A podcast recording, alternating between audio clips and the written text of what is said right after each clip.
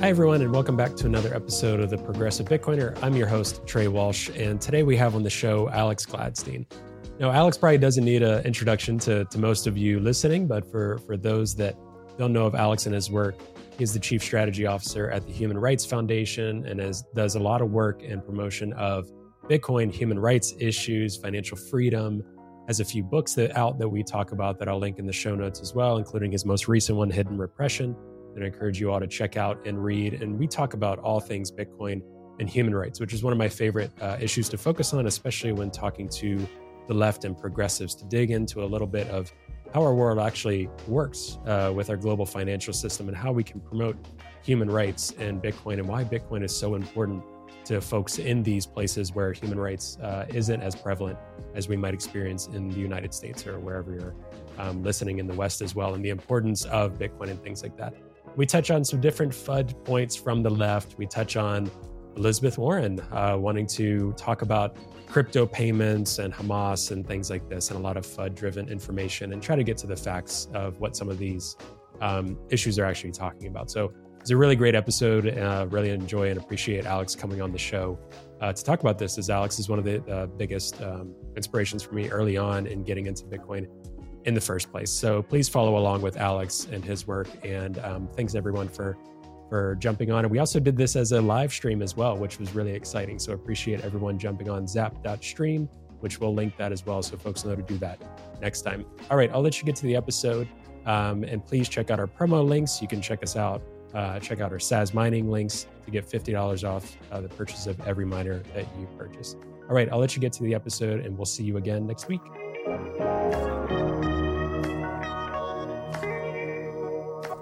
Right, Alex, welcome to the Progressive Bitcoiner. Thanks for joining us today.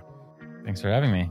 Appreciate you coming on. And I think, um, you know, when we first connected a little while ago about you coming on, I think there's a host of things we can talk about and think about. And I have to acknowledge the world is just um, in a similar place, but a worse place and a chaotic place since we first reached out. There's so much that's been going on in the news in our world, obviously mm-hmm. with Israel and Palestine, with so many different human rights issues um, for for us to touch on, and and obviously I want to touch as well. Have your your book here, uh, hidden a little bit of a glare, hidden repression, which is fantastic. Um, going to recommend and put that in the show notes for everyone. But but just want to acknowledge that um, it's just been a heavy um, and hard time. I'm sure for for you all at HRF, Are you personally thinking about these things. Um, so, you know, appreciate you jumping on and having these conversations. And I'll also add, I'm not going to try to go into, you know, some horse historical explanation of a lot of these these issues, but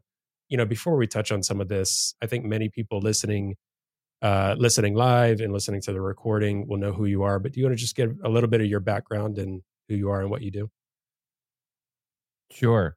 So I work for the Human Rights Foundation, which is a nonprofit set up to help people who live under authoritarian societies around the world. It was created by a Venezuelan advocate. Our chairman is a Russian um, chess democracy uh, figure named Garry Kasparov, uh, and the rest of our leadership comes from places like uh, Lebanon, uh, Guatemala, Mali, Hong Kong. truly a global perspective. And what unites us is the idea that people in certain societies have different ways to hold their government accountable, and there's checks and balances on power. And in other societies, there's just very little of this. Mm. So we exist to try and help folks who are pushing towards uh, freedom uh, in, in, in places where it's very very much at risk or where it's uh, very much uh, let's say held down.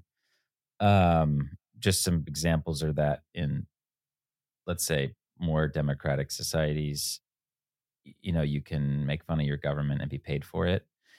You can um, uh, expose government secrets and in many many cases you know live to talk about it. You can hold the government accountable for corruption you can expose it and not worry about someone coming to black bag you most of the time. I mean, these mm-hmm. are these are pretty big differences to people who live under dictatorships where if they try to do this stuff like they'll get tortured, detained, I mean, poisoned. Mhm. Their whole family could get killed uh, or put sent to a camp of some kind. I mean, there's just you know, there's just like a very different um, breakdown in society, and we exist to try and fill the gap and, and help people who live under, uh, you know, governments, political climates where they they don't have very many um, uh, recourses if they want to see the world differently, if they want to see their government doing something differently. Um, you know, there's not a whole heck of a lot of ways for people in, in dictatorships to do that. So our programming exists to acknowledge that, and then and then and then try to address that. At the same time, for about six years now, I've been writing and researching and, and talking about Bitcoin as a human rights tool, uh, based on what I've seen in the community of people struggling against authoritarianism. I, I've Mm. you know seen it be a super effective tool, so I started getting more involved and interested in it. I've written three books that are uh, basically, you know, detailing and studying Bitcoin's role in the global financial system as it as it goes from zero to something. Um, and I, I've been speaking and studying about the human impact that it has, the social impact it has around the world. So those are the, those are really the two main things I, I've been uh, keeping busy with recently. Yeah, Yeah, and one of the things too, I don't know if I've heard specifically from you before on what um what made you go in this direction, whether it's life direction, career dire- uh, direction. Um, seems very much like a life uh, passion that devolved into a um, career as well. But what made you kind of start this journey, and how long ago did did that start? Yeah, well, it's a series of fortunate consequences, as with most. Um, and that road was paved with um, big world events that I, I was confused by or um, wanted to know more about. Uh, originally, the reason I decided to work in like the you know international relations um, you know world, let's say, um, was because of 9-11 and, and the Iraq War. I mean, that was crucible for me. I uh, Yeah. lived right outside Manhattan as a kid. I saw that happen as a uh, 15 year old kid growing up outside New York City. Um, Mhm. And then, you know, the following two years were just like this drumbeat towards invasion of Iraq. And um, yeah, I was like a junior in high school when we uh, invaded Iraq.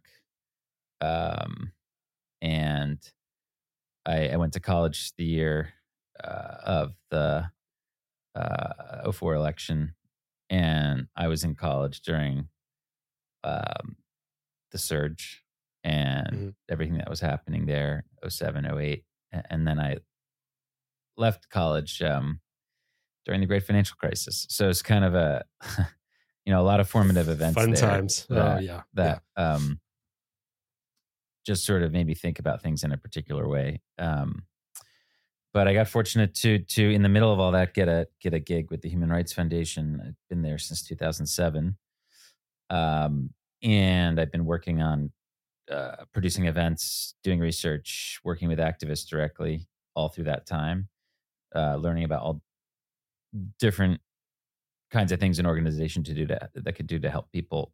I've been learning about how to work in the, with the media, uh, how to publish, how to write, how to edit, uh, how to fundraise, how to do marketing. Um, so I worked in that area for a long time, getting very specific with a handful of our programs, namely our North Korea program, where we send information into North Korea, uh, and our, our, our previous work in Cuba, doing something similar before the Cubans really got access to the internet. Um, so I saw firsthand like the, the the impact that information and technology can have on people in closed societies. Um, and then later, just spent a lot of time bringing people together and just uh, trying to listen and learn and and watch people cross pollinate ideas. Always thought that was really cool.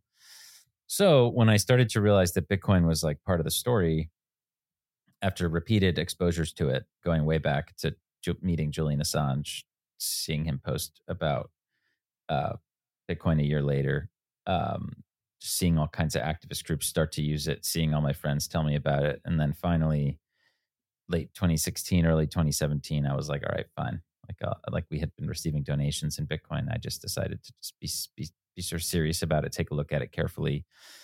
Dove into some Andreas Antonopoulos videos and books, mm-hmm. and and then I've just you know been on the adventure ever since. Basically, every single day uh, since around you know around then, just just always wanting to learn more about yeah. Bitcoin and what it can do for people. Um, I think it comes from a place of uh, being a little jaded about the world um, and just kind of recognizing that, you know, maybe Bitcoin's this thing that, you know, can penetrate some of this inertia, mm-hmm. some of this um, sort of perpetual state of suffering and conflict that we see in many places in the world some of these iniquities. It's possible it doesn't work out. I've thought long and hard about that as well. Uh, it could be um, a failure, uh, but it has this just absolutely tremendous promise, and it's currently a tool, a practical tool for millions of people, where there's not a whole lot else they can hang their hat on. Um, so it gives me a lot of hope. I think that the general human spirit and just indomitable will of people. Uh, I've seen that change the world over the last hundred years. Like I've seen uh, people change the world through their books, through their political activities, through their software. Um, when whether whether it's someone like Elie Wiesel, who was on our international mm-hmm. council uh, at the Human Rights Foundation, um, through his work, uh, people people learned about what happened to the Jews in Germany um, in a, in a big way. Uh, it was. Yeah. It was. Like I mean, I as a kid had to read that yeah. in high school. A lot of a lot of people yeah. in the U.S. read that as middle school, high school. Yeah. Yeah, exactly. Um, or or whether it's some of the activists we've worked with who were involved in these big peaceful revolutions in places like mm-hmm. the Philippines or Serbia, uh, or Satoshi, him or herself, uh, you know, whoever they were, um, you know, creating this way for people to opt out of the financial system and participate in a peer to peer, you know, financial network is it's pretty powerful. So seeing all this, mm-hmm. uh, it is inspiring. But man, yeah, it's it's it can get get intense um, out there. Um, I see my role as trying to continue to do what I can to promote uh, to help people understand how Bitcoin works as a, as a human rights tool. I think I've already I've already seen enough like mm-hmm. yeah, to justify yeah. working on it for my entire life. But I mean, there's so much more we can do every day you know, I, mm-hmm. I continue to think that the big challenges these days are education and UX. I mean, you know, I think that if there was better education or more education, or we, you know, more Bitcoin podcasts, but uh, right. uh, just just more exposure to these ideas. Uh, you know, people people can help themselves. I mean, it's a voluntary phenomenon, but I mean, I think we need more and more and more education, better education, yeah. different kinds, different attempts, reaching different kinds of people and then and then ux you know that frankly like you know the easier it is to use you know hopefully while preserving the things we care about in the community mm-hmm. like self custody privacy you know not making particular trade-offs but the easier this thing is to use and the more education there is like bitcoin will do the rest uh, in many ways like i understand there's major issues now with um, scaling constraints there always has mm-hmm. been. Um, that there, that will always be an issue as we move through in a, the adoption phase, and we go from zero people using it to maybe a billion people using it, mm-hmm. maybe more than that. We're gonna come up, and we're gonna pass along so many different engineering uh, obstacles, uh, limits, bottlenecks, and I, I, think we're gonna surpass them. I'm I'm I'm pretty confident that that we'll find ways to engineer uh, a solution. Um, but even as it is today, it can help so many people. Uh, I mean, the people who you know can benefit from self custodying Bitcoin and learning how to use it as payroll device, as a place to store their money as a nonprofit or as an activist group, as a media outlet, learning how to do pay, pay again, do payroll with it, do, you know, pay employees with it, uh, make grants with it, receive grants with it. Uh, I mean, so much of the world can be onboarded this way in a way that you know it's not really impacting the like you know, block space. Like we're talking, you know, Mhm. in infrequent, you know, on-chain transactions um, that are not again your like daily retail purchases, but they're these really vital, important movements of funds that Mhm. come maybe once a month or maybe once a week or something like that. And um, you know, the network can handle that right now. So Yeah. I think we're a far away from taking advantage of what Bitcoin can, has to offer right now. I'm excited that people are out there tackling what it's going to be like in five, 10 years. And HRF's going to try and do its part to, to help with research in that area and to help support improvements. Um, Mhm. But I mean, by far and away, the most important area that that, that we've seen is, uh, is is is in the area of, of education and, and UX. Yeah. Yeah, and you had mentioned just talking about uh, Bitcoin education, just getting the word more out there, and you know this theme of Bitcoin and human rights. You know, the more um, you know, myself being in New England, uh, just people in the U.S. Uh, obviously, the target audience of this podcast are progressives, are the left, a huge faction in the United States and globally, who um, right now, in large part, are being fed a lot of different things about Bitcoin uh, that I would say are very i- inaccurate. So we want to do a lot of education for this population in general. I think there are a lot of positive tides turning on the environment in Bitcoin. Um, just Bitcoin becoming more mainstream and accessible and things like that, especially in the States. Um, when I talk to friends, um, just friends in my life who knew nothing about Bitcoin, any of the stuff, the most appealing thing to them has been the human rights angle. When I mentioned specific stories of how it's used, um, many of them have said that makes it worth it enough for me to at least not want people to wish it didn't exist, right? Um, so, so for you and your end, uh, that's one of the things that I kind of grapple with is just how we can get out more stories about human rights, about um, like speaking with Farida on this podcast was just incredible and just such an Mhm. incredible voice for what that actually looks like. And it's not about, oh, we love Bitcoin, let's try to fit it into this human rights need. It's more like this this need existed, this dictatorship existed. Bitcoin was the only way in this environment. So that that need based thing is really really cool. So for me, I'm trying to just talk as much as possible about human rights in Bitcoin, um, and maybe a little bit less about number go up. Hey, that stuff is great. I think there's tons of resources for that if people are interested in that. Um, so for Mhm. you, just um, whatever folks still in your life may or may not know about Bitcoin, which it's probably fewer and fewer these days. Um, Mhm. How have those conversations been for you, or recommendations on talking to people about Bitcoin and human rights in the face of such extreme Yeah. FUD from the left, which I'll also touch on? Yeah. Well, it's funny. Recently, I've been able to take advantage of the fact that a lot of people in Bitcoin are reading my stuff or following me hmm. to hopefully, you know, challenge them a little bit, educate them a little bit about stuff that's non Bitcoin related.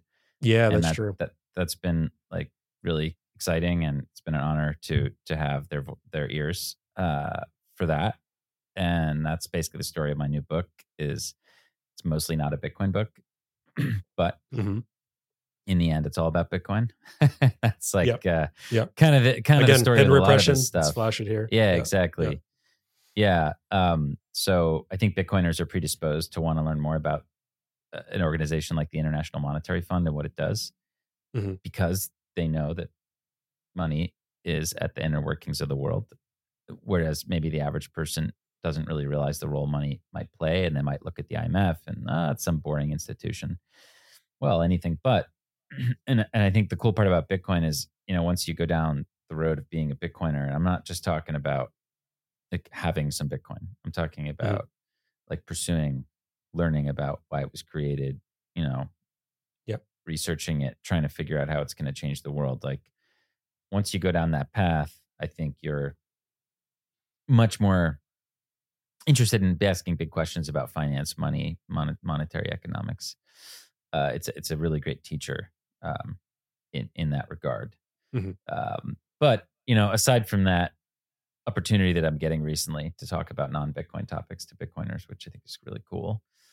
Um, you know, we're we're we're trying to do targeted education to people who express some interest, right? So we're working with uh, human rights movements groups, opposition groups in different countries. I mean, these are people who face practical daily, re- you know, challenges with regard to frozen bank accounts, inability to move funds, financial surveillance. I mean, these are just things they face all the time. So mm-hmm. when they learn about an escape, they learn about there's a technology that can help them avoid these things. They're very interested. Now, they may not yeah. know much. I mean, they may not know anything about the difference between Bitcoin and other cryptocurrencies. They may not, you know, they, I mean, there's a long road. I mean, mm-hmm. they may not understand that it's not fully private, that it has uh, vulnerabilities in that area. They may not understand that anything about mining or any of that process. And, you know, some of this stuff they don't need to know. Some of it they do. I mean, it's just, it's, it's just a bit of a journey. Mm-hmm. Um, they may not know the difference between a self-custodial wallet custodial wallet i mean a lot of these people are really starting at square one but at the same time they're like oh wait there's money that the government doesn't control please tell me more so yeah. they're they're really interested so we're doing a lot of coordinated sessions where we work with some of the best bitcoin educators like btc sessions and uh, anita Posch, etc and we're trying to support them so that they can go out and mint more Bitcoin educators mm-hmm. and train, basically train Bitcoin educators to then educate others. Yeah. So some of the stuff we've been doing with like the World Liberty Congress and other groups is like, you know, we come in, we help put together a course where 70 leaders from different countries learn about how to use Bitcoin. And then mm-hmm. they can then go talk to their movement, which could be tens of thousands of people or more. Right. That this is this sort of it's grassroots, but it's also like hierarchical in a way. Like we're we're, we're targeting the leaders of grassroots movements uh, in, in, places or situations where they might need Bitcoin. So that's kind of our, that's like the strategic calculus of what uh, we're we're doing right now with with yeah. with education. Like be, beyond, of course, like yes, we'll make content and videos and talk at conferences, write books and articles and things. That's that's I would say public education. Mm-hmm. We'll do as much of that as we can, but but you know, really the rubber hits the road with the targeted education and it's it's brick by brick i mean it's literally person by person but i mean there's no other way to do bitcoin education uh, it, it, requires in a way exposure to somebody who's going to talk to you and can answer your questions it, it, mm-hmm. that's so tremendously helpful i mean the youtube videos are great and they're certainly way better than they were seven years ago or mm-hmm. whatever mm-hmm. and the tools are so much better um, but at the end of the day, it's nice to have like a live course, you know, where you can yeah you can have someone answer all your dumb questions, which are all good questions. All Bitcoin right, questions right. are good questions. Yeah. Yeah, it makes you're obviously referring to like Anita's like crack the orange program, which she she just started recently. Um, she spoke about with with us and Mi Primer Bitcoin and El Salvador is like a good example as well. Yeah. Just these grassroots um programs that like they need funding so you know people go out and, and donate to these these type of causes as well but just meet people where they're at in communities and doing it that way can't be overstated here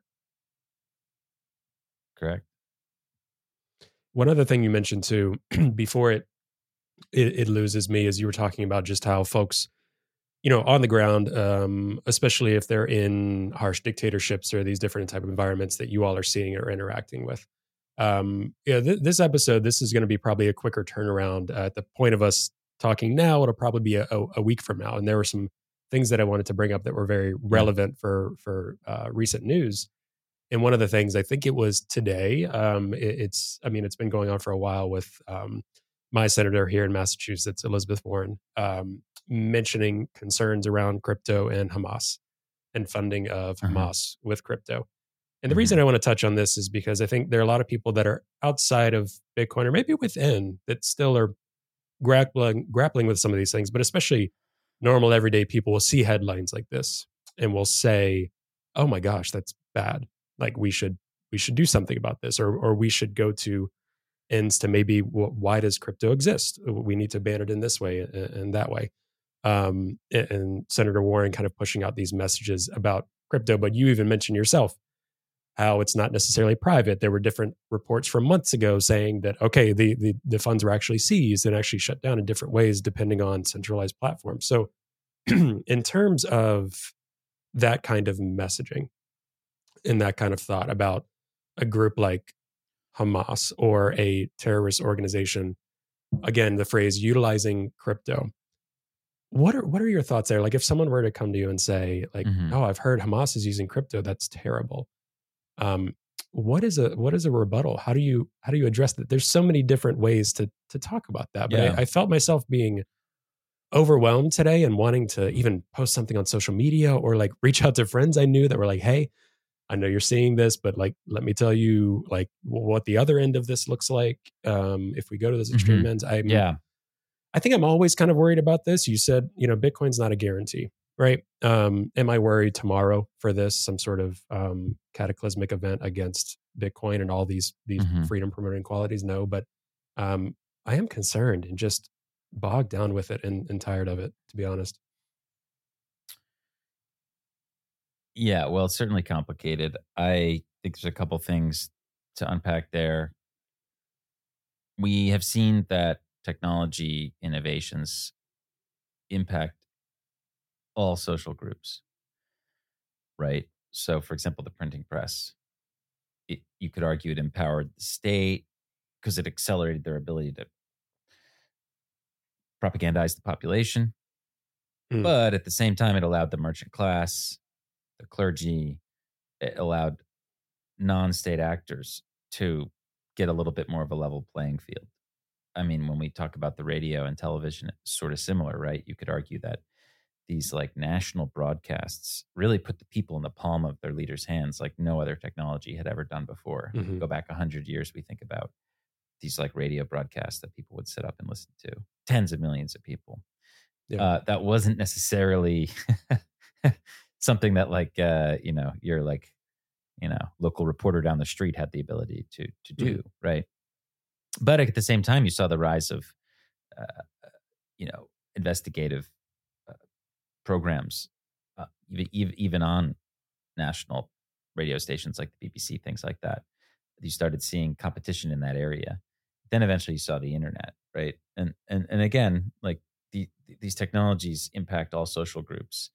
One could say ultimately the internet really empowered states because it has given them such an incredible ability to see what the people are doing. Um, Mm. Not just tell the them what to internet created the surveillance state. Well, yeah, I one way to it- look at that. it's it's not just that they like twist it. that way, previous previous innovation revolutions in information that I just described, printing press, TV, radio. I mean, they gave the bill they gave the ability to the state to tell people stuff, Mhm. but they didn't necessarily give the state the ability to tell this to, to inform the state of what the people were doing. They still had to rely Mm. on human networks for that largely, right? Um, the internet's a different beast. I mean, it's it's something that can help a government or corporations or corporations working with the government to geolocate people, see what kind of information they're sending, see what their habits are, try to engineer their behavior, all this stuff.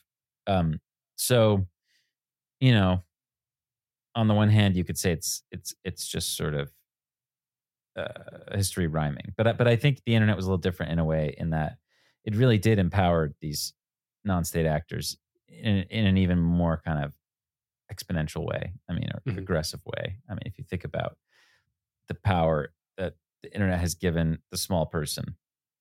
I mean, may, maybe Yeah. maybe net net, it's still like the state has benefited, but like man, it really has empowered the small person. And I Mhm. think social media i- is similar. Like, there's a lot of bad things I could say about Twitter, Yeah. um, but man, it's been such a powerful tool for activists.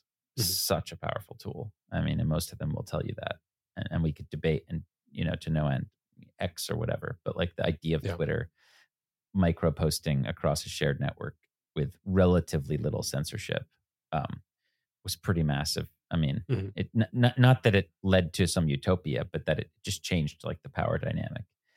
And then I think Yeah. Bitcoin is like going to be even more like that, where it's yes, it'll it'll like strengthen certain entrenched powers, but like man, it's going to be such a good it's such a good tool for the little guy. Like it really is. Yeah. So that's one piece of it. I, I I think that it's not just this thing where like technology is agnostic. Like blah. I, I don't necessarily think that's true with Bitcoin. I really do think it's asymmetric. Like it it's it's almost like if you know maybe we skipped one one one revolution, which was encryption. So between the internet and Bitcoin, kind of have this encryption thing. And Mhm. Bitcoin's more like encryption, where like the big deal is not necessarily that Putin can send a secret message to his uh, daughter or whatever. The big deal is like tens of millions of Russians can communicate with each other without Putin spying on them, right? Yeah, yeah. Or or same thing with America, or insert the name of any government or power here, Right. right? So so the asymmetric benefit of checking the power of the state or corporation is something you really see with encryption and with Bitcoin, I think. Mhm. And ultimately, Bitcoin could be the most extreme example of that, in as much as if it is widespread, like if it does become a bigger piece of the global economy, if it does one day become a reserve currency or some sort of backbone for trading uh, things like energy, commodities. I mean, it's really going to, um, if it does one day start to replace government debt as an asset that states hold to save in, things like that. I mean, it, it, it really starts to limit like the ability of governments to do certain things. Mhm. Um, so, so, you know, part of me says that that's the trajectory we're on. And along the way, you know, Bitcoin's going to empower the little guy. And that means lots of little guys that we, we don't like, you know, like Yeah. that's just the blatant reality of it. Um, that said, we're in an interesting technological moment, regulatory technological moment with Bitcoin right now, where like it's not very good for large scale crime. Um, it is pretty amazing for small resistance, small doing stuff beyond government control, small crime, Mhm. if, if you want to put it that way. Uh, couple hundred, couple thousand bucks, you know, moving in and out of Bitcoin and fiat currency. I mean, man, that's going to be pretty hard to stop. Um, Right. But like, you know, you look at a group like Hamas, which is basically uh, essentially, I mean, a small state actor. I mean, on the small end, Mhm. but I mean, their budget is like, I, I, I, I think it's like um, billion dollars a year or something like that. Mhm. Uh, I, I'm pretty sure that's accurate. Let's see. Yeah, that that sounds about right. Uh, On par with what I've seen. Yeah, it looks like they're. Yeah, yeah, it's like somewhere between 600, 800 billion. I mean, it, it- yeah, I mean, it, it obviously fluctuates, um, but somewhere between a half billion and a billion dollars. I mean, you know, that's pretty big budget. I mean, uh, you know, compare that to other small countries, right? Like that's Yeah. that's that's significant. So, um, that's a operation where like small donations of a few hundred bucks is not going to make a difference or cut it right? They're going to need an ability if they want to use bitcoin they're going to need an ability to like um somehow get it, get their hands on it first of all so buy it with whatever resources they have. We Mhm. know that they they have very limited electricity uh and it's not like they have any sort of like like it, it- let's put it this way mining seems improbable or, or very impractical right. right. given Yeah, given their resource yeah. constraints sure i'm sure they could do a little bit of it but like man they, they have other needs down there so um Mhm. they're going to have to buy it what the heck are they going to be exporting so it's just you know the most likely scenario when you actually look at their budget is like a lot of it is is is basically what we would call financial aid from dictatorships right it's like Yeah. yeah. Iran or Qatar, and and they're just some of these are like quote unquote loans. Who knows? Some of them Right. are just Right, right, gifts, funds, whatever. But we're talking billions and billions of dollars over the last decade. Uh, Yeah. You know, where it could make up 20, 30, 40, 50% of their annual budget is like basically just like support from, Mhm. you know, whether it's Iran, Qatar, uh, other Islamic terror groups around the world, etc. So, I mean, you know, at the end of the day, there's like, are they sending that in Bitcoin? Like, and then who's once Hamas gets the Bitcoin, what are they doing with the like? Who's who's buying Hamas's Bitcoin for stuff, Mhm. or who's accepting? Do you see what I'm kind of getting at? Like, let's like yeah. you have to think, like, unpack this seriously. Like, what?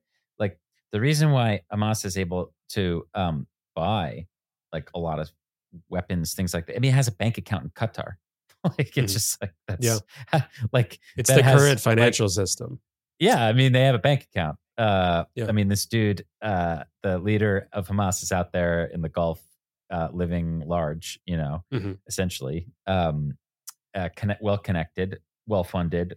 Um, yeah, they have bank accounts and stuff. So, I mean, you're talking about getting weapons in the hands of these these people. uh, it, you know, you're not probably not buying those weapons at the end of the day with gold or Bitcoin. I mean, that's Mm, that's yeah, that's no. a stretch. Um, Right. now, I mean, could could now Binance is a different story though, right? So what I think has been accused is Binance helping Hamas. Now that I could see, right? Because then Right. then Hamas is using Binance as a bank account. And maybe some people are sending them Bitcoin and they're exchanging the Bitcoin into whatever it is dollars, dirhams, euros, whatever through their Gulf based bank accounts. Okay. Right. So, you know, is Binance a good tool for bad guys? Definitely. I mean, we've seen Binance be used. Uh, I, I, I- I mean, Binance leaked the identities of Russian activists to Putin. Um, Mhm. There's been all sorts of stuff. I mean, KYC exchanges are are probably not going to be great actors here Yeah. um, at the end of the day. So I don't, you know, no one. It's all a lot of like FUD here, but you know, there are a bunch of stories. I've seen enough where I'm like, okay, the IDF, the Israeli Defense Forces, they know how to track Bitcoin pretty well, Mhm. about as well as anybody. Yeah. They're doing that. Uh, they are collaborating with ex- KYC exchanges. Um, and Hamas, as you pointed out, came out basically said that like hasn't been that effective because they know it can be tracked. So No. um, we'll see. I mean, I, I'm not sure how long this historical moment lasts where like super large amounts of Bitcoin is sort of hard to do without KYC.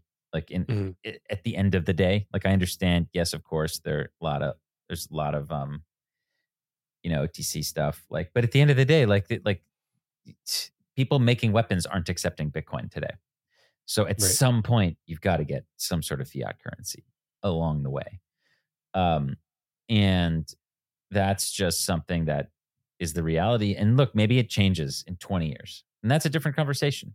Look, if, if like a nation state can go to like Boeing and buy a bunch of stuff, or if it, if it can go to the Iranian government and it can Mhm. buy a bunch of stuff in Bitcoin, and Bitcoin is like a widely accepted medium of exchange for that stuff. Okay, then we have a different then we have a different story. And I think that story is the story of money. And if you believe in Bitcoin as something that's going to become money for the world, then yes, necessarily at the end of the day, everything's going to be done in Bitcoin or, or some sort of Bitcoin Right. derivative, including all the bad stuff. But like that's not that's such a that's such a sci-fi stretch right now. Like Mhm. the reality is we're living in a world where it's it's good for small stuff, it's very bad for very large stuff. Um, Yeah. which is the kind of stuff that dictators and groups like Hamas need. I mean, they they need tens of millions, hundreds of millions of dollars. And Bitcoin's not good at that. So that's another thing I would say. Um, but you know, another thing I would say is that Bitcoin's going to be really good for the Palestinians, generally speaking. I mean, I think it's going to be a great tool for Palestinians, uh, all Palestinians. Uh, Yeah. I, I think that you have a situation that most people are unaware of, where Palestinians are forced to use the Israeli currency and banking system ultimately, and they're forced to basically be clients of the Israeli central bank. And obviously, uh, a currency that allows them to escape that is a resistance currency. I think that's really Mhm. clear. So we talk about peaceful resistance to the occupation. I mean, man, Bitcoin's a good tool for that. Yeah. Um, and you know, I I did a lot of research in this area a couple years ago, and man, it's not like I could do that research right now. People would jump down my throat. So, Yeah. sadly, like, I did the in a way. I mean, it's so so brutal to talk about it like this, but basically, I did my Palestine research and all that stuff between wars. So, not them. Like, it's not like any not, not a whole lot of people were paying attention. We'll put it to you that way Right. to what I was trying to say. Um, and and that allowed me to reach like people who were interested in that particular topic. Right Mhm. today, it's just like it's unbelievable what's happening on on this particular front out there. Yeah. uh, in, Yeah. in, in society, and it it every it, it- you know it'd be impossible to have like a nuanced conversation about anything. Everything is so sort of sort of polarized. Um, but at the end of the day, uh, I guess to recap, I think that ultimately, you know, we see Bitcoin empowering the individual over time.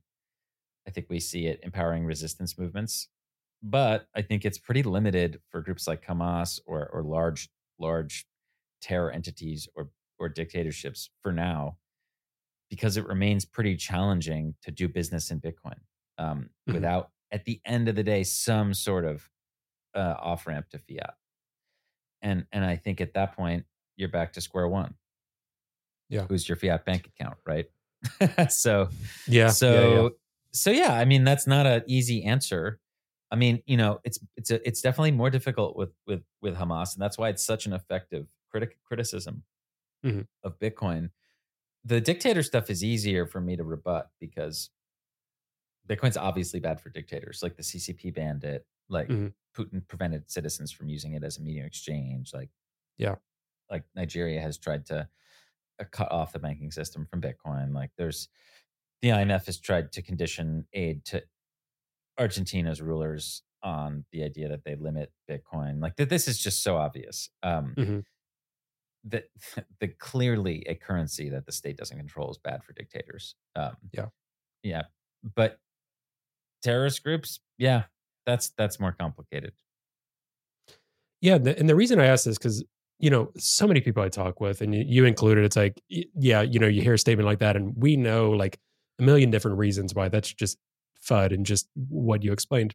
Yeah, But the problem is if we have other normies in the world, progressives, left folks that are trickling into the podcast slowly but surely, it's even just beginning to tell them, okay, crypto and Bitcoin are two different things. Bitcoin can be used for human rights in this way. It's it's breaking down those those basics, which I try to do here and there in, in these episodes, Mhm. um, just for for that audience as well. Because it is that's how early we are. That, like I, I think obviously it's only Well, 14 years old to I begin mean, with, but I think a progressive. I, what is a progressive? Like it's unclear. Like there's a lot of. I mean, what we're really talking about here is American progressives, right? Who Yes. Marry some kind of, um, you know, understanding that state needs to be involved in the economy to prevent injustice, with um, some sort of critical understanding of U.S. foreign policy. At the end of the Mhm. day, that's that's really what it seems to sort of come down to. And um, I consider myself a progressive along those lines in in one way or another on both sides. Yeah. Um, so you would think that um, I don't know. You you you would you would think that this would resonate, um, especially when it comes to like support for resistance movements or peaceful protest movements or limits on warfare. Um, I don't know. I mean, we'll see. I mean, obviously, you're seeing a lot of growth in a in a small corner of the progressive Mhm. universe. yeah, yeah. I, I would imagine the numbers are growing. But I, I just think it's such an amazing tool for this. I mean, especially when you hear someone like Farida talk about it. Uh, it's just like anti-imperial, anti-colonial. It's um, it's anti-jingoistic. It's anti-forever war. It's anti-surveillance state. Mhm. Uh, it's anti-patriarchy. It's anti-misogynist. It's anti uh settler like i could go on and on like Yeah. like all that I mean, it's it's the dream of it's, it's every. pro, I mean, you know, it's interesting, but it's also pro. It's kind of what a great technology for unions and for workers. I mean, Yeah. you talk about being able to preserve the fruit of your labor. Uh, you know, in a way where if they're going to give you a demotion, they're going to have to give you a demotion, right? Where Mhm. like, like if they're going to pay you less, they're going to actually have to pay you. They're going to have to, they're going to have to come to you and say, "We're paying you less." Normally, they Right. don't have to say that they Mhm. just have to rely on inflation and pay the same Right. like normally they can they can pocket a difference somewhere along the way by just not paying you more but if we're on a bitcoin type standard here like they're gonna have to literally pay you less and I, Yeah. I i just feel like a lot of union labor people have not thought about that like wages are sticky like what are you what are you gonna do like Yeah. pay people less like that's very that's hard to do um what's Yeah. way easier is simply to not give them raises right? Hi, everyone. Hope you're enjoying the episode. Today's episode is brought to you by Bitbox. Now, Bitbox is a hardware wallet that's open source, incredibly secure, and easy to use, and it's what I'm using to safely secure my Bitcoin in cold storage. Now, I know self custodying Bitcoin can really be intimidating, but Bitbox is designed for ease of use without compromising on security. It's USB C compatible and allows you to easily back up and restore your private keys with a micro SD card, which is really cool. Now you can purchase the Bitbox using the promo code TPB at the link found in the show notes for 5% off your purchase. And I really want to thank Bitbox for their support of the podcast, and I'm really excited about this new partnership. All right, I'll let you get back to the episode now. Do you ever feel like, uh, not in an egotistical way, but in a just a, once you think about these things, okay, for human rights and then for labor mu- movements and then for the the 99% for the little guy for Yeah. small developing nations that have had to rely on the IMF and now maybe they Mhm. can kind of say F you at some point. Yeah. Um, when you think about all these things, do you ever sometimes I do get very I, I I also feel that it's twofold. I feel the doom and gloom sometimes of like what we could be as a society, as a Mhm. globe, as a world, if we kind of you know set aside some of these things in a way and just said can we just agree that this seems pretty pretty good this thing but other times i get really excited just thinking oh it's already it's happening it's going to happen it's it's this weird um two extremes that i that i flip be- between given the day Yeah. No, I'm like pretty confident in Bitcoin because of the incentives. I mean, I, Yeah. I think that we will need currency that can't be debased and that can't be deplatformed um, more than ever. Mhm. And there's going to be a huge demand for that moving forward as there's more deplatforming and more debasement. I mean, that's really at the end of the day what it's all about. Bitcoin is the most debasement proof, deplatform proof technology we have. Yeah. it's Yeah. just Yeah. like completely unstoppable in that regard. Um, I mean, you know, am I concerned about? Do I have concerns? Sure, I could. We could go. We could do an entire show just on. Mhm. Am I concerned about concentration of Bitcoin in a few hands? Am I concerned about this, that, and the other? Of course, I'm concerned. But like, thing is, it's like it's usually better with Bitcoin than than than with the existing uh, uh, way it's set up. Like like take the ETF thing for example. Mhm. Like I understand that people are concerned about a small group of people controlling a lot of Bitcoin, um, but people, people, it's like people forget we live in a relatively speaking in a land of laws, and like that e- that those funds are not like the funds of the custodians. I understand Mhm. that custodian can come under a 6102 type attack. Yep. I get that. But generally speaking, that money in that pot is not the custodian's money. It's retail's money.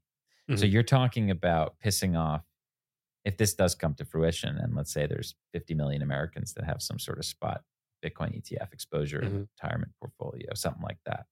Yeah, what are you going to do? Fight against 50 million Americans who want their money back? Right. Like that seems like a very poor thing for any corporation or government to try and do. So Yeah. there's there's little wrinkles that people skip over um, that that are that are interesting. But certainly there's things to be concerned about. Um, you know, especially around KYC and and like surveilling Bitcoin activity. Um, certainly, um, Yeah. it's why it's so important to push these peer-to-peer markets where we do Bitcoin stuff without our without attaching our ID to the blockchain. I mean, that's ultimately, Yeah. hey, that makes Bitcoin a privacy technology. Like, you don't attach your ID to Bitcoin, it's it's extremely good digital cash. Um, Mhm. As soon as you attach your ID to it, eh, it's not so great and requires a lot of work to to undo that. I mean, that's a simple way Mhm. of looking at it. Um, but you know, the tools are getting better. I mean, they're getting to the point where it's almost as good as basically like having an ATM, and you can kind of, yeah, the government knows you've got some Bitcoin that you bought off Coinbase or whatever Cash Mhm. App, but mm, you go through a couple coin joins. uh, I mean, they know that you did a coin join, but they don't know where it's going from there yeah it's yeah. pretty similar to like they know that you received your payroll and they know how much money you got in your wells fargo account but then but then they don't know what you did with it after you took it out of the atm they know Mhm. you Yep. used an atm so you're going to have to answer their questions in court potentially well what did you do with the money after Mhm. well maybe you're going to have to answer that question i have no idea what did you do with the bitcoin after you coin joined it well it's the same exact thing what did you do with the cash after you withdrew it from the atm like we're, we're getting to that point which is which is good I think that's good. Yeah. So, so, so we'll see. But I'm I'm very bullish. I mean, just global Bitcoin adoption is just outstanding and just Mhm. Yeah. staggering. I mean, it really Yeah. continues to just be so awesome. We just did an event in Nashville with Bitcoin Park um, with 100 Bitcoiners from 55 countries. It was so awesome and inspiring. Yeah. I mean, we're talking about huge educational Bitcoin movements that most people in the Bitcoin space have never even heard of before. I mean, Mm-hmm. there's a project called Area Bitcoin down in Brazil that I don't think very many people like on traditional Bitcoin Twitter, crypto Twitter I've even heard of Yeah. because they don't really do a lot of English language. It's all in Portuguese, but like Mhm. they have 350,000 subscribers on YouTube. Like Oh, they're, wow. they're just crushing it Yeah. crushing it. So, I mean, and that's just the start of it. There's like a business school in the Philippines that's got like a whole Bitcoin initiative. There's, Mhm. you know, as you know, entire towns and cities in certain areas that have all kinds of Bitcoin legislation. There's an island off the coast of Honduras that that has Bitcoin as legal tender. There's, Mhm. um, man, there's like big Bitcoin conferences happening, not crypto, Bitcoin conferences, not not crypto Yeah. conferences, but big, you know, sizable Bitcoin conferences, which would be significant for any sort of industry happening in Brazil, Indonesia, India, uh, Ghana this year in the coming year. I mean, it's it's extremely exciting, and I feel like the next cycles where a lot of these conferences go from 500 to a thousand people Mm. to 20,000 people, right? And then you're building something really special. It's kind of Yeah. like what you saw with the main Bitcoin conference in Miami, which which really is like a Western conference. Certainly had a handful of people from abroad, but really more of an American, mostly American, somewhat European conference. I mean, yeah, they went from like 1,500 people to like 20,000 people in like two years. Mhm. That's Yeah. pretty astonishing during a during a bull, right? So Yeah. you never know what's going to happen with Bitcoin, but you know, it's it's clearly a thing that has a fixed supply and the demand is variable. And one day the Mhm. demand is going to be a lot higher than it is now and the price can be much higher. Right. So Yeah. so we don't know when that's going to be, but but that that that's going to be I think a pretty big game changer. So I'm very excited about um, what we can do right now. You know what's happening with Bitcoin adoption, what's happening with UX improvements, uh, what's happening with activist movements. Mhm. It feels feels great. I mean, it's weird. It's like I understand it's a sideways market, but it doesn't really feel like a bear market in that sense. Yeah, I would I'm agree always with learning that. about cool new stuff every day. I mean, I, I think for me too, because I, I go on Nostr a lot. So then there's this whole little side ecosystem through Nostr that really blew up probably more January on of this year. So there's so Yeah. many different things happening in the Bitcoin space that then also is, I mean, Nostr's still very much so. I would say this is an active user, a bit of a Bitcoin echo chamber. And so one of the goals is to try to expand it because it is its own separate censorship resistant Yeah. technology Well, and all of these things. I mean, it's kind of just like a censorship resistant Discord for Bitcoiners. What's wrong with that? Yes, so Like, it's still amazing. cool. I exactly, Yeah. but I think there's a lot of the devs that are like building really cool products that are like, no, this is transforming like marketplaces. Yeah. This is transforming I- I streaming. think What we're it- doing right now, like I think it'll grow things, yeah. slowly, but Yeah. I mean, I, arguably, it's really it's been less than a year where it's been prime time. Really, I mean, less than like nine months. Okay, so Yeah. I look at look at Twitter between like 07 and the Arab Spring when it really started to pick up. Right? Yeah. that's four I just showed my wife So that early. Um, it, it's been floating around the early video of like Jack Dorsey going over. These are my friends. I have like 90 friends, and just like talking about Yeah. Twitter. I, it probably was from Well, that exact period. Yeah, let's Um, see where it goes. I, I, I let's see where it goes. I mean, I'm kind of, I mean, you kind of have to be waiting for the other shoe to drop, kind of, but Yeah. it just keeps chipping away. It keeps being useful. Like I like posting there occasionally. I usually get really interesting feedback.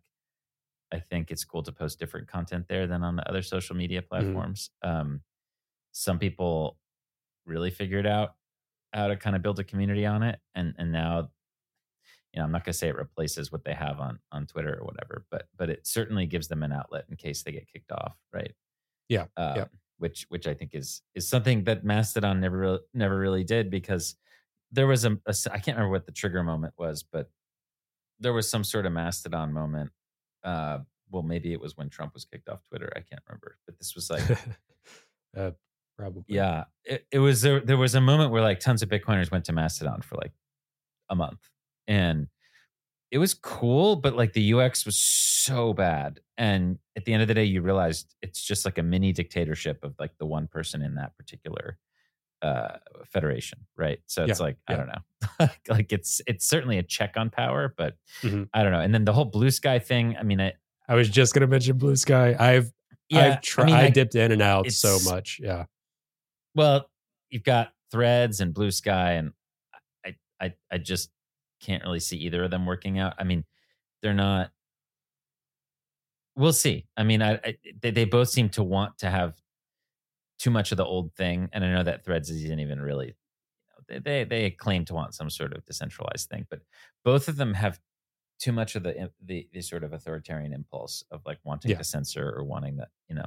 Now look if the user can can choose um that's awesome so that's kind of sort of the idea with Nostr, right is like you can Mhm. choose what relays you're attached to and Yeah. ultimately you know that that that helps but you know there's a lot of like somebody else deciding things for you in these other ones i, I Yeah. thought the the demise of threads was particularly epic um but I, and i guess some people still use it but it's it's like who knows uh but currently it looks it looks rough um which just proves to you shows you how hard it is to, to start something new um but ultimately we'll see how these all things go i mean i don't i think that N- N- Nostr may end up shining as like non-communications infrastructure right so there's Mhm. like a whole bunch of bitcoin projects that are using Nostr as a like as a kind of a network platform or like as an Yeah. infrastructure piece where it's not like you might be logging into Nostr to post something it's but it might be part of the back end to like a particular kind of feature of bitcoin so Yeah. i think that's also pretty exciting I mean, it's a back end of the streamer we're using right now. Like people can access this and not even know it's also utilizing Nostr relays. Exactly. Like that, uh, if anyone's watching right now. Yeah. Via the stream. Um, Yeah, yeah, I mean, just anything de- decentralized, censorship resistant tech. Yeah, it can't be overstated like how difficult it is, which is why it's so wild also that like Bitcoin is still here and it's as dominant as it is uh, as an asset class, as a global tool. Um, it's such a, a, a unicorn in so many ways, um, w- which make it at this point, uh, you know, too big to fail in so many different ways. Um, the incentives are incredible. I think the first thing that I saw, one, one of the early things that I saw about Bitcoin that really appealed to me, and I didn't really jump down the rabbit hole until early 2021, so still relatively new in the space in general, is you had posted it, but it, it's been around just the Trojan horse theory. Something about that just clicked for me because speaking to mm-hmm. progressives in the left, I, I try to have conversations saying, okay, let's talk about the environment or environmentalism. Like, stop expecting oil companies to just magically, oh, please stop using oil or please stop doing this, right? Like, uh, people need to understand these incentives and these market incentives are real across the globe. Like, that, can we bet on something that incorporates that? Or should we bet on, let's say, please, let's ask nice because it's the right thing to do with certain things? Typically, change doesn't doesn't happen that way if there are a lot of political protest, or in the case of Bitcoin, there are so many different incentives that incentivize greed that actually is good for the little guy, or incentivizes, you know, even if you, you've had a lot of arguments against dictators, but if for some reason countries wanted to hoard Bitcoin or hold Bitcoin and this and that, you're not able to influence the network. You're not able to stop people from transacting in it yeah well in, in your country. You I mean, can you can murder people, but you know they had their chance a couple of years ago Yeah, yeah, yeah, yeah. when when the network was smaller and more vulnerable and they they didn't take a shot i mean i think that and honestly why should the chinese government care what bitcoin users do in america right so they were just like Yeah. we want to out of here it's not Mhm. Yep. harmonious we want to out Yep. right so look if you're in a if you're not in a rivalrous world then bitcoin doesn't work um if if you don't have end game Bitcoin, if you don't have a competition of powers, then Bitcoin doesn't work because you Mm. can consolidate control of infrastructure. Yeah. Um, but that's not our world. our world's a rivalrous world. Our world is a world that's fragmenting, that's deglobalizing. I mean, we have um obviously a failed BRICS thing, but like we, we've got serious interest from global south superpowers and from China and Russia and building their own stuff. Like they're not going anywhere. India's not going anywhere. Nigeria's not going anywhere. I mean, these countries are just going to get bigger and bigger. Yeah. More powerful in the future. Some of them, maybe, maybe we're at, some of my friends think we're at peak China. I, I'm not sure about that, but I, I, I certainly know we're not at peak India, you know, so yeah. Yeah. You know, I've India, heard they have Brazil. the highest rate of big Bitcoin and crypto adoption. You've seen those statistics. It kind of gets glossed Mhm. over, so it's hard to say if it's actually crypto adoption or if it's actually is Bitcoin. But there's such a rise in in Bitcoin and Bitcoin among women in India, and I've seen so many different Yeah. stories. No, I just meant cool at the state level. Like Yeah, yeah, yeah. let's yeah, say the sure. U.S. government tries to go after miners. Um. Well, I mean, there's a bunch of other governments that are going to be happy to have the miners come there as as, as and pay taxes and, and be you know and, Yeah. and be part of the ecosystem. And there's going to be governments that want to mine, and Yeah. those governments aren't necessarily going to get along. And you know, I don't think the incentives are there for. Let's say we have this like nation state era of Bitcoin mining, like okay, and, and I'm not even necessarily sure that that's going to happen because I don't know if nation states are going to be very good at Bitcoin mining. Like Mhm. nation states generally tend to be pretty bad, like when it comes to economic stuff. Like they tend to be Yeah. pretty poor when they nationalize large technological industry. Mhm. Usually, I mean, there are obviously some exceptions, like the U.S. state space program, but like generally Right. speaking, you look around the world, like a lot of times, like there'll be a nationalization of something, and it's like a fucking disaster. So, Yeah. um, sure, go ahead and nationalize all the mining in this particular state. Like, it, we'll see what happens. Um, I think Bitcoin has interesting incentives there, but it's more that like, let's say you had Chinese mining, American mining, and Indian mining, or something like that. Mm. Like, they're not going to want to use the other state's pool. like, I'll tell you, I'll tell you right now. Like, they're not like India's not going to want to use America's pool, right? They're going to want their own pool, right? So they're all going to want their own pools. And we're Mhm. already seeing innovation, which is allowing the miners themselves to have more power versus the pools. So, you know, we'll see with Stratum V2 and, and things like that. But it, it it's it's less about the technology and it's more just about the straight incentives. Like it's Mhm. just in that world where there is like, let's say, you know, massive state Bitcoin adoption, which like I think most people have been considering as a possibility for since the earliest days of Bitcoin talk on on on the forums, right? Mhm. Um, yeah, I mean, again, that's that's going to be a rivalrous world, and uh, there's not just going to be one state that makes Bitcoin miners or one corporation. I mean, Yep. there's different supply chains now. There's a you, you- know um, near shoring, onshoring, de-risking. These are all huge things. So now you've got, in addition to the Chinese companies, you've got a bunch of different companies trying to make Bitcoin miners, including Block. Mhm. I think you're going to start seeing um, a lot of action there in the next five years. So uh, I- don't know. I mean, I, again, if the world was uh, homogenous and all agreed on everything, then Bitcoin would, would be it'd be hard for Bitcoin to survive. But it's Yeah. precisely that the world is rivalrous and we have different powers and we're going to have conflict. That that's where Bitcoin thrives. It's money for enemies in the end. Yeah, or if governments didn't consistently go into debt and did things differently, would the need for Bitcoin be as there'd still be a need for Bitcoin, but Oh yeah, Um, well, I mean, these obviously, things are if not gonna change. stopped abusing the currency and they stopped deplatforming people. Yeah, the desire for Bitcoin Right. would be like very, very low. Now it would right. So that's be- what we're betting funny- on. Yeah, but it's funny for Bitcoin because like clearly that's a huge part of Bitcoin is is Mhm. censorship, deplatforming, and inflation. Clearly, that's a huge attraction. Is that it's Yep. resistant to these things. But that's just part of Bitcoin's story. Yeah, yeah, It- arguably, in some ways, the bigger part of Bitcoin's story is that it's one neutral money for the internet that's not created by any one state. Um, so, regardless of issues with inflation or um, censorship, which honestly, a couple billion people may be fine, may, may be insulated from those issues, Mhm. they still might want to make a payment instantly to India and they might Right. be living in London or something. Like, Yeah. th- there's just other things that are in Bitcoin's wheelhouse that are that, that you know it's funny like the, yeah the biggest thing arguably seems like separation money from state right? That that, that seems like the, the, the top of the mountain right there. Mm-hmm. but like at the end of the day there's all this other stuff that that that's very encouraging to see. Um i mean look it's it's a it's a asset based financial system. It's not a credit based system. I mean that alone is so interesting. Yeah.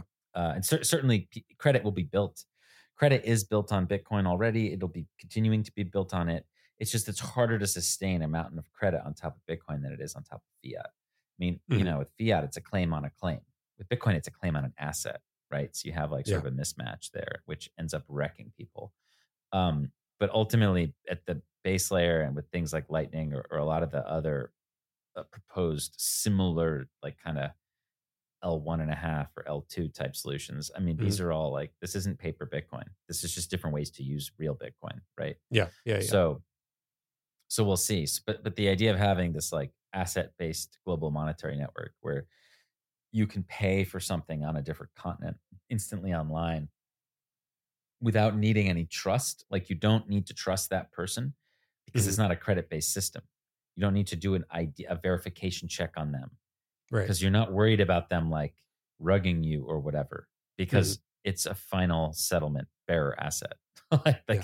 just yeah, that yeah. cannot be understated how huge that is especially for like global commerce and trade and that really i mean it's connected to it cannot be separated from but it's like a totally different feature set than the fact that it's got a it's got digital scarcity and that it's um that that it's essentially censorship resistant right so there's all these different features to it that that are that are to be explored right?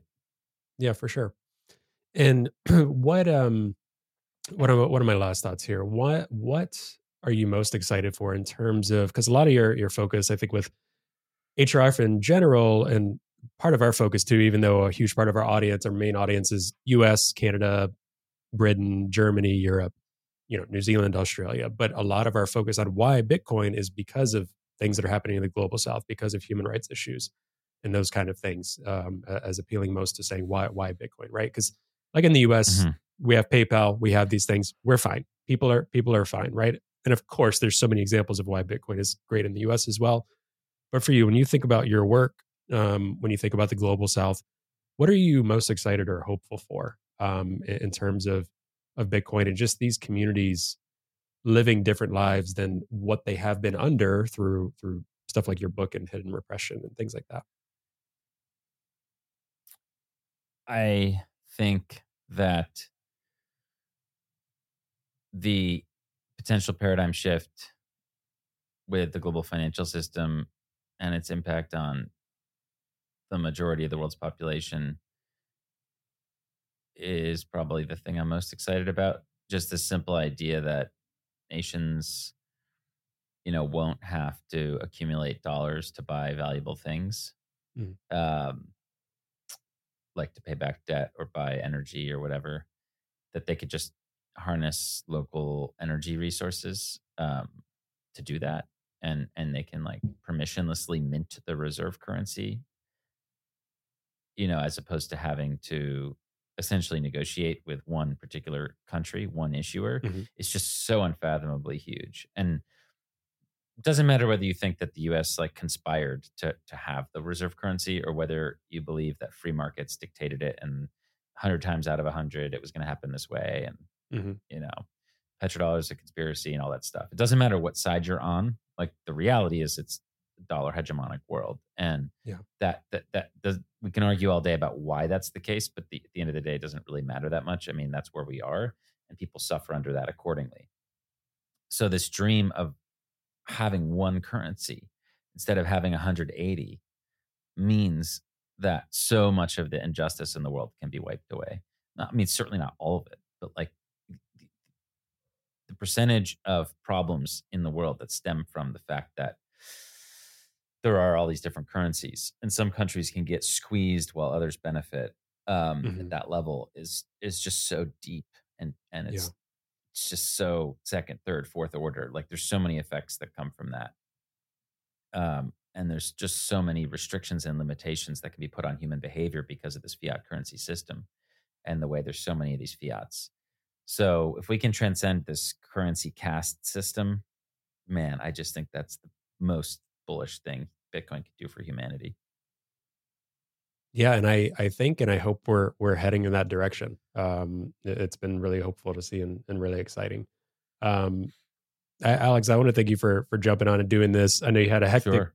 flight and stuff to to do this. Um, thank yeah, you for all the no work problem. you've done too. You know, you were you were among a handful of folks that got me to look a little bit more into Bitcoin when my you know left American brain was like, ah, that's just crypto stuff. That's just for greedy Wall Street. That's just for this and that. Yeah. And taking a second look, and then um, you know, here I am having conversations like this and, and view it as something that really. Great aligns with my values, wow. um, my nonprofit background, all of those things. So it's so glad it's a blast.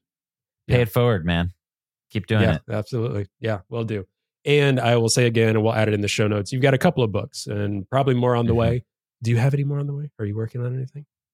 Maybe we'll see. I just gave okay, a talk right. uh, called "The Currency Caste System" at the Swan mm. event, um, which might be the basis for a new one. I don't know. I have to think about it, but it's cool. it's um it's out there so people can look at that talk if they're interested yeah Lyn even when uh, with our conversation with Lyn she even was like at the end was like yeah i'm like probably writing another book or going through it now. I'm like your your giant textbook just came out. And she's like yeah, yeah i want to talk about well, inflation though. And i'm like okay um but awesome. Thank you so I much mean, for doing this. Do you want to do you want to direct anyone to Exa- exactly, especially from folks like like her and yourself. Um, do you want to direct anyone to to your work, where to find you on socials, things like that?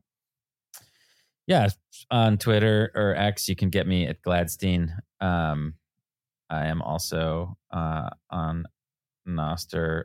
I uh, I don't know. Given given the news, given what's in the news, I assume your audience is is, is interested in what's happening in the Middle East. Um, one of the chapters of my book check your financial privilege relates to Palestine and Bitcoin. So yeah, people might right. want to yeah. check that out.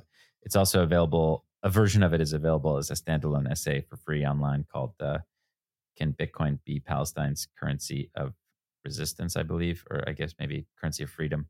So yeah. check that out. A lot of time and effort and energy and interviews went into that. So yeah. um, I remain pretty outside of, it's, it's, outside it's of the uh, not echo chambers, but outside of the current conversations about Palestine and Israel, which is so frustrating to. Yeah, I mean, try to, try to I was mainly through working yeah. through stuff that most people aren't talking about right now. Yeah, uh, like no one's talking about the banking system of, mm-hmm. of, the, of Palestine. Like that's just not in the conversation right now. So yeah, that's what I was basically saying is the fact that it wasn't wartime gave me the opportunity to go deep and be patient and work through stuff, and it's just be yeah. impossible to do right now because everybody's emotions are running so hot.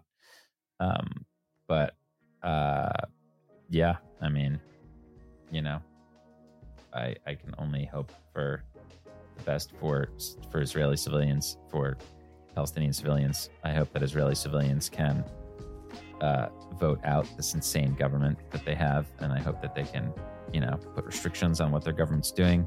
And I hope yeah. that the Palestinians have some kind of revolution uh, where they can get rid of Hamas. Um, so that that's what I would hope. But you know, you know, it's hopes are hopes are just hopes. Um, but that, that that's yeah. certainly what I would like to see. Yeah, yeah, for sure. Well, thank you, Alex. Be well. Um, we'll, we'll be in touch, and um, thanks again for doing this. My pleasure.